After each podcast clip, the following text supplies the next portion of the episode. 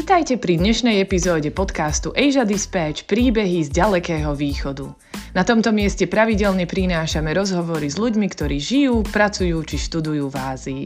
Ak sa chcete dozvedieť viac o tomto fascinujúcom regióne, dnešný podcast je práve pre vás.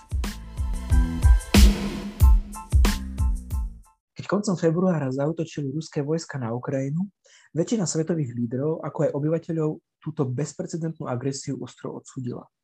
Inak sa však ku konfliktu stavia Čína, ktorej pozícia sa od začiatku zdá byť bližšie k Rusku.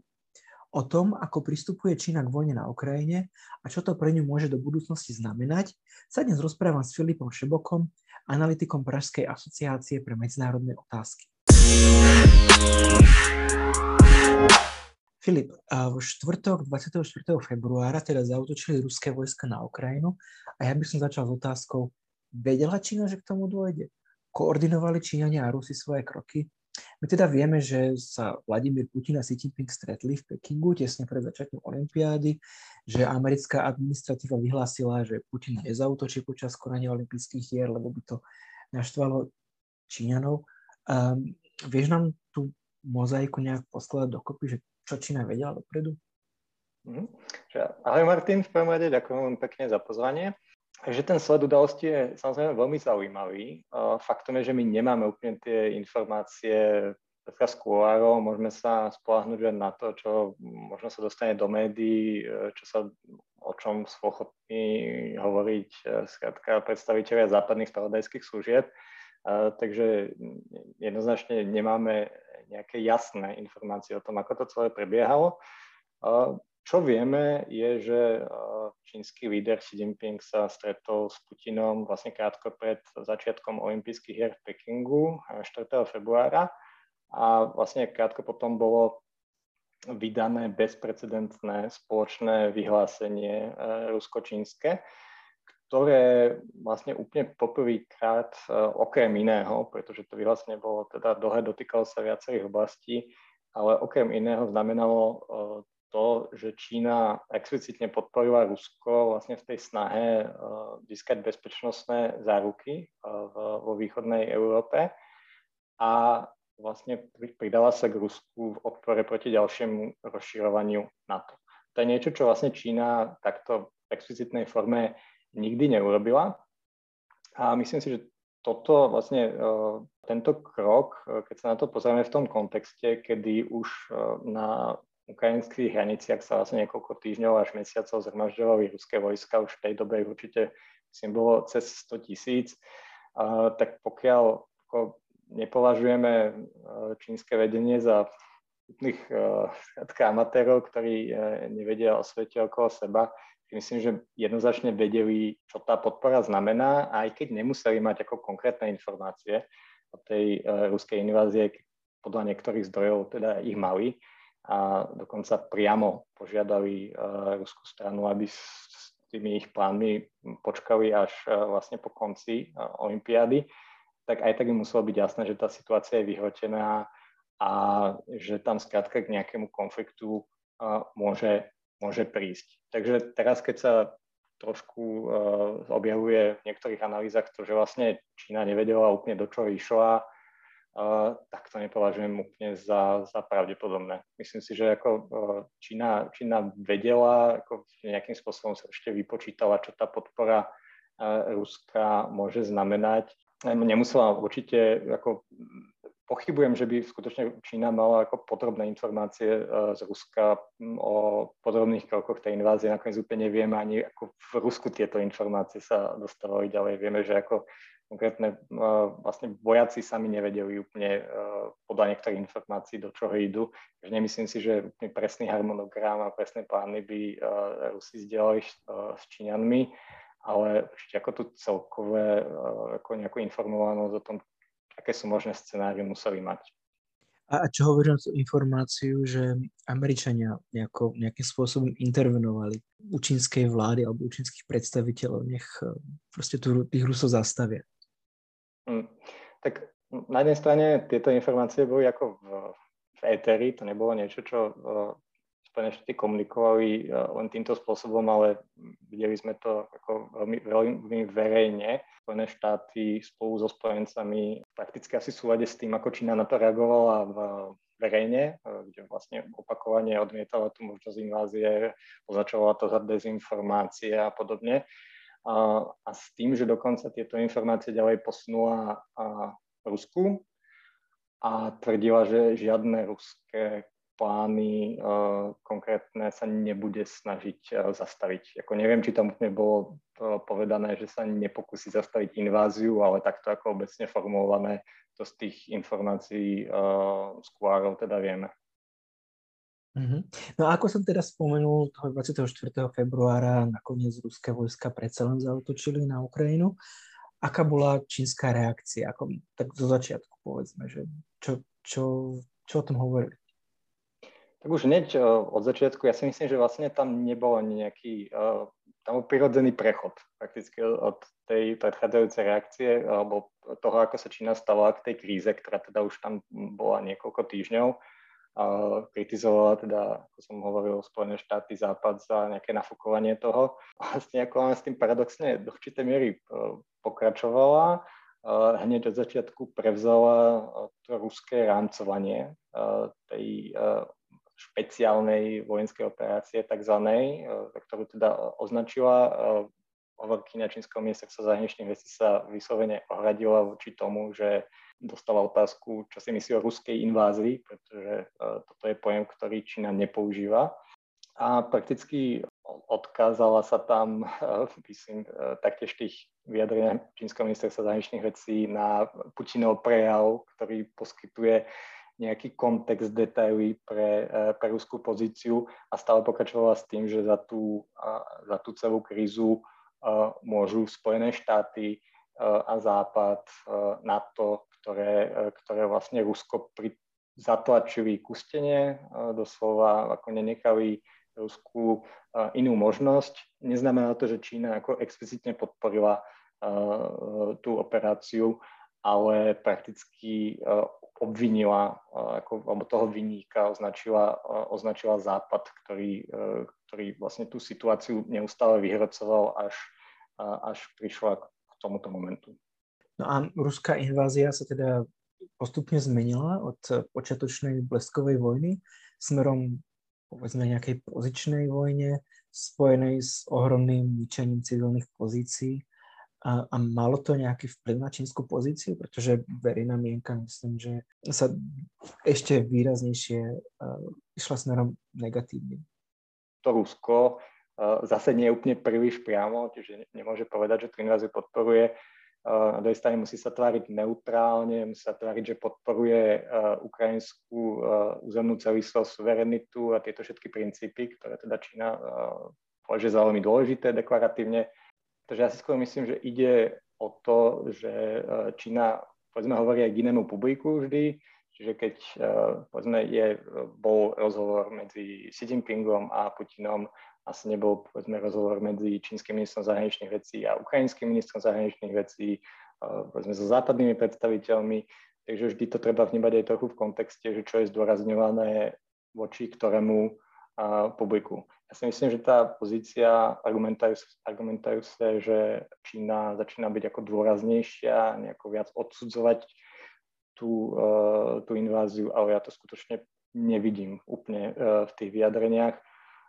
Často sú vnímané bez kontextu, keď napríklad Čína ako povie, že rešpektuje územnú celistvosť, tak ona vždycky nepovie, ako ne, nerešpektuje územnú celistvosť Ukrajiny, ale povie v ukrajinskej otázke. Ako vždycky to je také obie, obiehanie okolo toho, ako také úplne nejasné vyjadrenia, ale vo výsledku vždy zdôrazní, že, že Rusko má nejaké legitímne bezpečnostné záujmy, že, že tie neboli rešpektované a že napríklad aj západné štáty tú situáciu vyhrocujú tým, že Ukrajine pomáhajú sa prakticky, prakticky brániť. Samozrejme, Čína apeluje na to politické e, riešenie e, otázky, čiže nejaké e, rokovania, ale to je tiež taký postoj, ktorý ako v súčasnej situácii, kedy jednoducho Rusko je ten agresor a jednoznačne sa snaží podľa vyjadrení skratka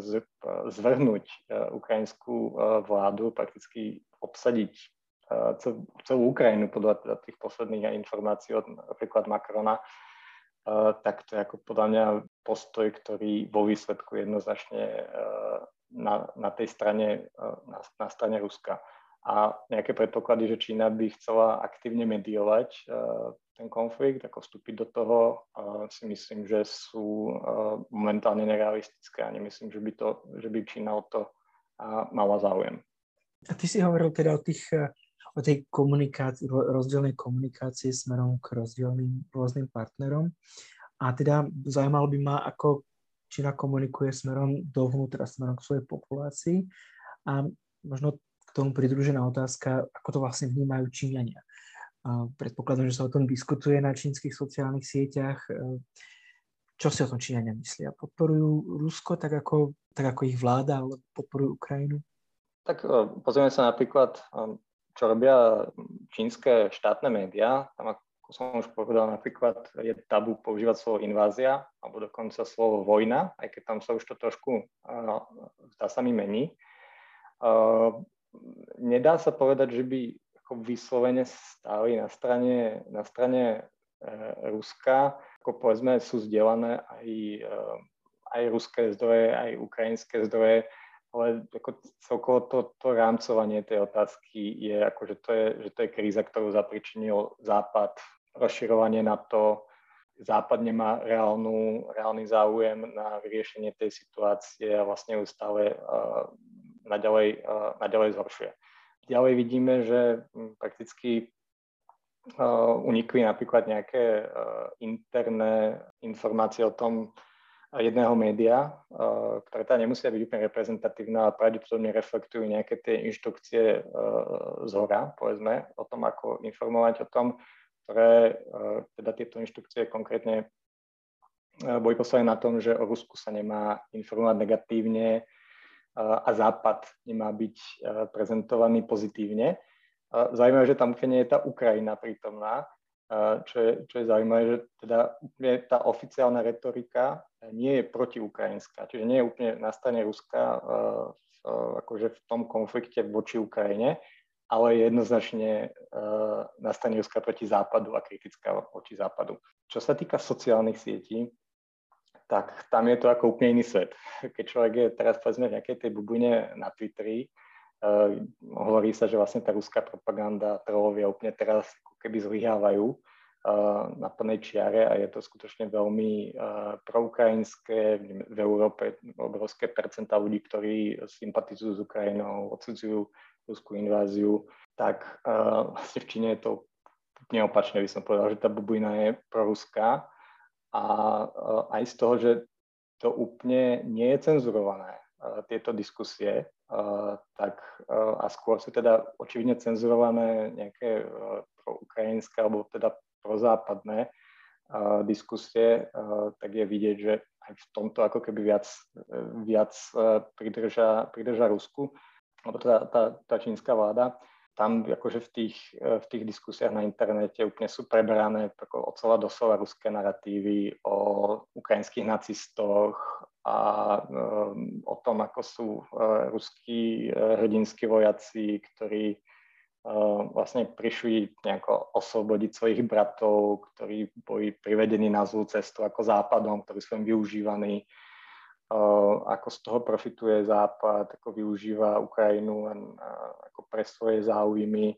Ako teda ruskí vojaci samozrejme ne, vôbec neútočia na civilistov a všetky tieto veci, ako všetky vlastne konšpirácie, ktoré, ktoré dáva do eteru Rusko, tak v Číne jednoznačne ako nachádzajú svoje, svoje publikum. Napríklad vždycky, keď dojde k, k nejakým, uh, nejakým útokom, sú tam zábery z ako zničených, eh, ja neviem, panelákov a tak ďalej, tak eh, vždycky sú z toho videní Ukrajinci alebo tak ďalej. Takže je to úplne fakt úplne iný svet. Eh, ako Putin je tam hrdina, to poznáme aj na Slovensku, nakoniec taký ten mačo, skrátka, ktoré, ktorému strašne závisí na svojom národe a tak ďalej. Takže je to, je to, je to, je to, je to až ťažké čítať niekedy, ale fakt to ukazuje, ako žijeme niekedy v úplne odlišných svetoch. Neznamená to, že tam nie sú aj nejaké tie proukrajinské vyjadrenia alebo také, ktoré odsudzujú vojnu ako takú, ale ako z toho, čo, čo ja som videl, tak ako jednoznačne, jednoznačne dominujú proruské narratívy.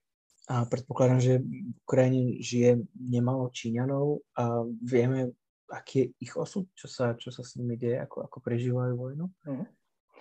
Toto je e, zaujímavá otázka tiež, lebo vlastne to, že Čína ne, nevyzvala na evakuáciu svojich občanov alebo nejakým spôsobom vôbec nevarovala a, e, ešte pred začiatkom invázie, je jedna z tých vecí, ktorá sa teraz diskutuje, či to znamenalo, že Čína nevedela napríklad o tom, že k tej invázii má dojsť a podobne. Jednoznačne ten osud čínskych občanov je veľmi dôležitý pre Čínu a je to niečo, čo ako aj je, sa o tom diskutuje na čínskych sociálnych sieťach.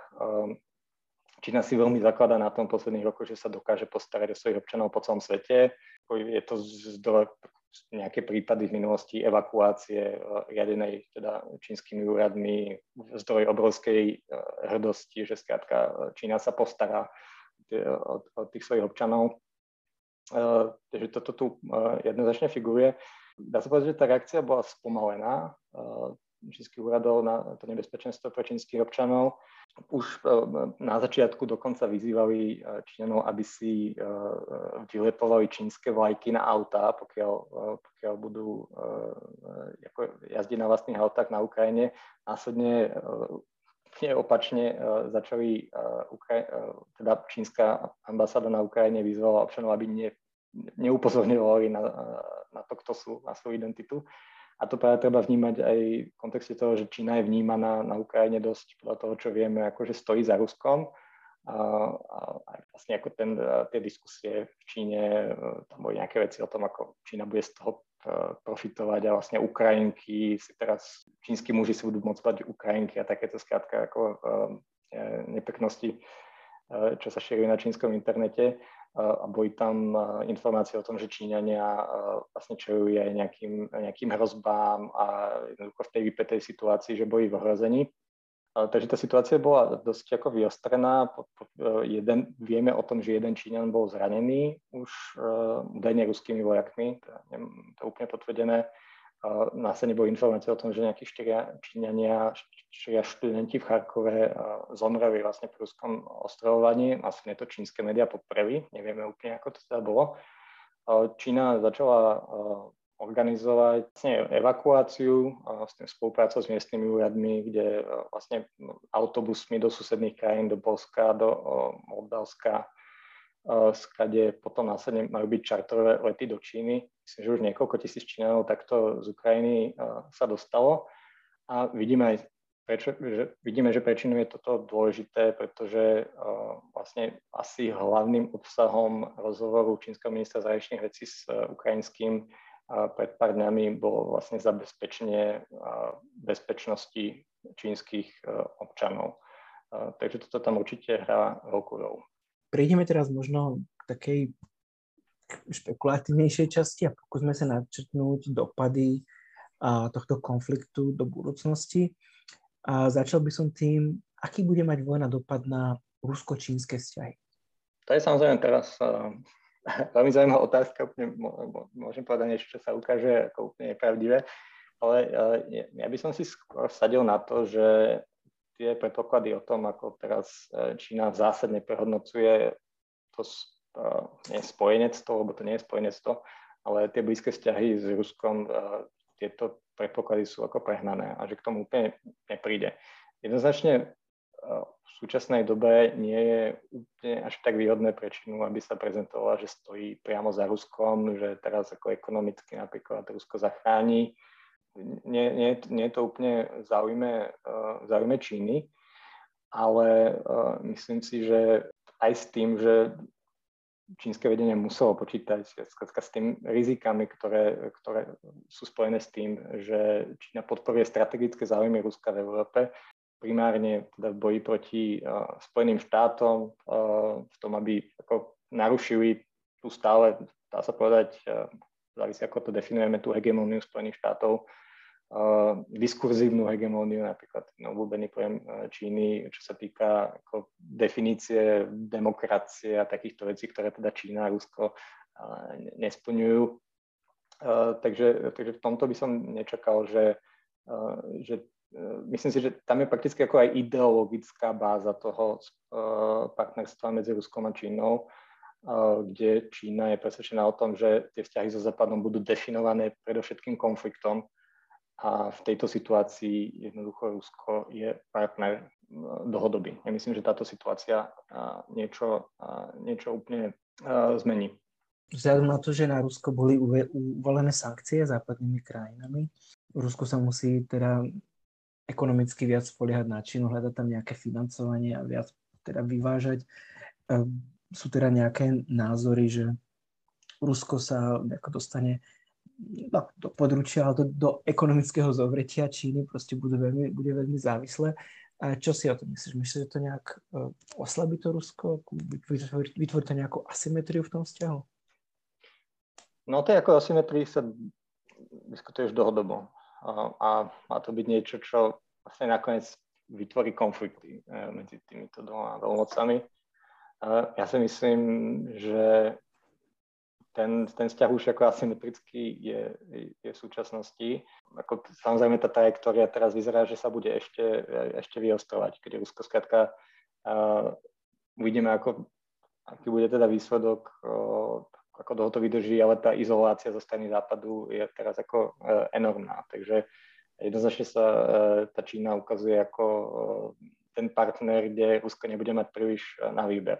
Nakoniec už po anexii Krymu niečo uh, také uh, nastalo a myslím si, že Čína s tým musela aj počítať uh, v tej svojej podpore Ruska v, v Európe, že vo výsledku to povedie k tomu, že pokiaľ sa zlepšia vzťahy ďalej Ruska so Západom, tak, tak Čína z toho bude profitovať, že Rusko nebude mať príliš na výber, nebude mať alternatívy a bude sa spoliehať viac na Čínu.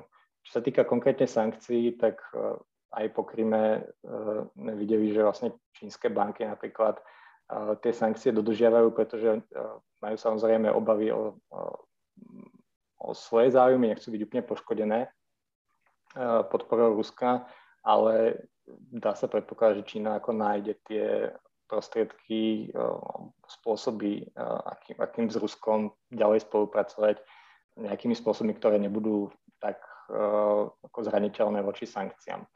Uh, takže uh, možno nebude ako teraz úplne nejako veľmi ostentatívne Čína tie sankcie podkopávať alebo teraz oznamovať ako nejaké ďalšie ekonomické iniciatívy, ale v dlhodobom horizonte, keď ako trošku sa normalizuje, normalizuje tá situácia, tak myslím, že ako de facto ekonomicky podporí Čína, Rusko, ale bude mať samozrejme aj silnejšiu vyjednávaciu pozíciu voči, voči oslavenému Rusku.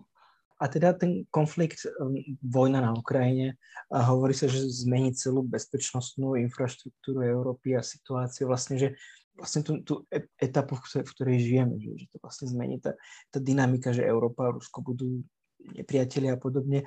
Ako, ako v tomto bude vyzerať vzťah EÚ a Číny, keď sú vlastne, majú úplne iný vzťah v tom Rusku. Uh-huh.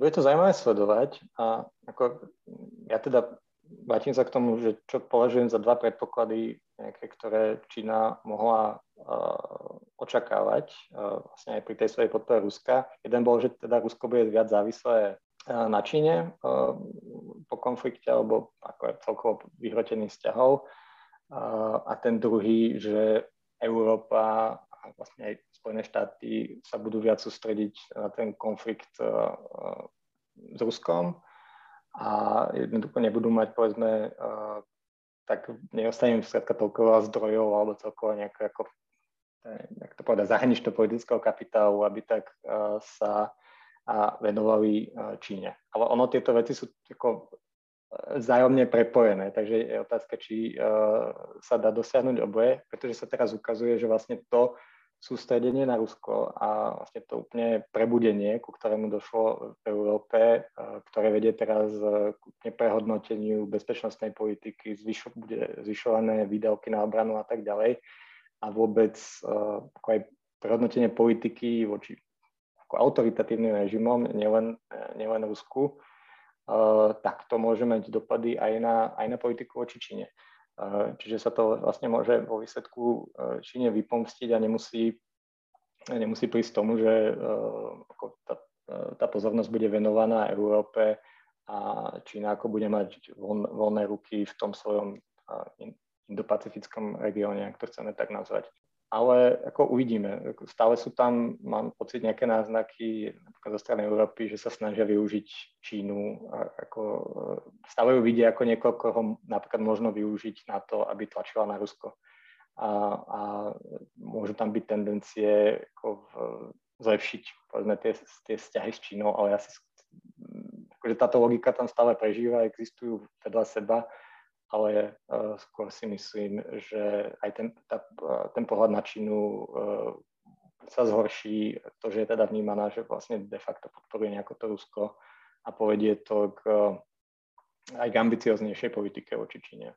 A na záver možno nejaký ten dopad na ekonomiku, napríklad európsko-čínske ekonomické vzťahy, teda obchod išiel po železnici z Ruska a, a hlavne cez Ukrajinu teda a aký, aký, aký je dopad tam, možno aj teraz dopad na Slovensko, kde sme chceli v Čiernej nad, Tise, Čiernej nad Tisou stavať nejaké veľké prekladisko a teraz to vyzerá, že tam proste vlaky nedostanú po tých uh, zbombardovaných železniciach.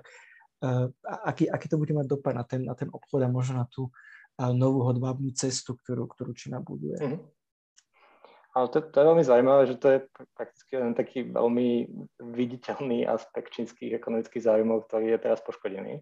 Zase ako cez Ukrajinu uh, ide menšie percento, uh, ako myslím, že to je v jednotkách uh, tých uh, tovarových tokov medzi Európou a Čínou. A väčšina ide teda cez Polsko a Bielorusko. A viem, že teda na Ukrajine uh, podľa informácií ako vyhodili do vzduchu alebo zničili železničné prepojenie s, e, s Ruskom, takže tam to asi fungovať nebude aj kvôli tej situácii. Stranu aj ten druhý koridor cez Bielorusko, Polsko, neviem, ako momentálne vyzerá v kontexte toho, čo sa deje aj bieloruského zapojenia tej invázie, minimálne teda podpory Ruska. Takže určite to neznačí nič dobré pre tie čínske plány ako konektivity a celkovo ako to, aby e, tieto železničné prepojenia fungovali, vyžadovali ako v, e, dosť v, veľké množstvo e, spolupráce praktickej medzi tými krajinami pozdĺž, tej, pozdĺž toho koridoru. To teraz asi predpokladám, že bude ohrozené aj kvôli tým sankciám voči Rusku a tak ďalej. Takže slovenské minerálne vody Dojčenské ľudská ktoré veľkom vyvážané vlakmi do Číny asi už sa tam nedostanú. Takže, takže toto je ten praktický efekt. Samozrejme, je možné, aj v tomto si myslím, že keď sa diskutovalo o tých ekonomických zájmoch na Ukrajine, ktoré Čína má, tak nemusela Čína počítať s tým, že tá vojna bude tak deštruktívna a s čím očividne ne, nepočítalo Rusko, ktoré si myslelo, že Ukrajina sa vlastne po chvíli asi teda nejako vzdá a ne, bude to bez boja. Uh, takže aj v tomto sa možno prepočítala, že ak, aké to bude mať uh, priame dôsledky na čínske ekonomické záujmy. Samozrejme potom sú tam ako nejaké globálnejšie ako dopady na svetovú ekonomiku, kde Čína je ako do značnej miery zraniteľná samozrejme rastú ceny ropy, zemného plynu a tak ďalej, takže tam, tam to na čínsku ekonomiku taktiež e, bude mať e, nejaké negatívne dopady. Úplne stále nevidím, že toto by napríklad viedlo k tomu, že by Čína zásadne zmenila e, ten postoj k tej situácii a napríklad prišla k tomu, že by, že by začala odsudzovať Rusko. Ja si to neviem úplne predstaviť v súčasnej situácii. Ja by som len doplnil možno, že 30 eh, všetkého obilia, ktoré Čína kupuje na svetových trhoch, bolo z Ukrajiny. A to sa mm. teraz snažia nejakým spôsobom eh, doplniť z Ruska, ale to je, je to príliš veľký výpadok, ktorý, ktorý sa doplniť eh, úplne nepodarí a spoločne s tým zemným plynom a ropou proste to tlačí infláciu v Číne, čo môže byť smerom dovnútra, čiže nejaký, nejaký domáci problém. Ale ako si spomínal, tie vzťahy s Ruskom majú asi trošku inú dynamiku. Určite, ja si myslím, že ako sa sústredíme predovšetkým na tie ekonomické faktory, ale vo vzťahu s Ruskom sú tam, sú tam strategické politické faktory, ktoré stoja za tým partnerstvom a tie si myslím stále hrajú príjm. Už len preto, a to je ako taký fakt, že, ten, že čínsky líder Xi Jinping skutočne prezentoval ako to partnerstvo s Putinom, ako, ako to je asi úplne e, najlepšie, ako až osobné v čínskych médiách to tak bolo prezentované. Teraz nemôže hodiť Čína Rusko cez palubu, aj, aj, keby asi, aj keby asi chcela, čo si teda myslím, že, že nechce. Ale akože aj, aj na tejto osobnej úrovni a čínsky líder, ktorý teda je považovaný za toho z najväčšou autoritou za 10 ročia, je, je, má to akože aj personálny uh, charakter, uh, tie vzťahy s Ruskom. A Filip, ja ti veľmi pekne ďakujem, že si si uh, našiel čas a diskutoval takúto ťažkú tému, vlastne tá ruská agresia na Ukrajine a čínsky postoj uh, k nej a prajem pekný deň. Díky moc, aj tebe. Ak vás zaujíma dianie v Ázii, sledujte Stredoeurópsky inštitút ázijských štúdií na facebook.com lomene EU, kde pravidelne prinášame správy, analýzy a komentáre. Nezabudnite taktiež odoberať náš podcast na vašej obľúbenej platforme, aby vám neunikol ďalší diel.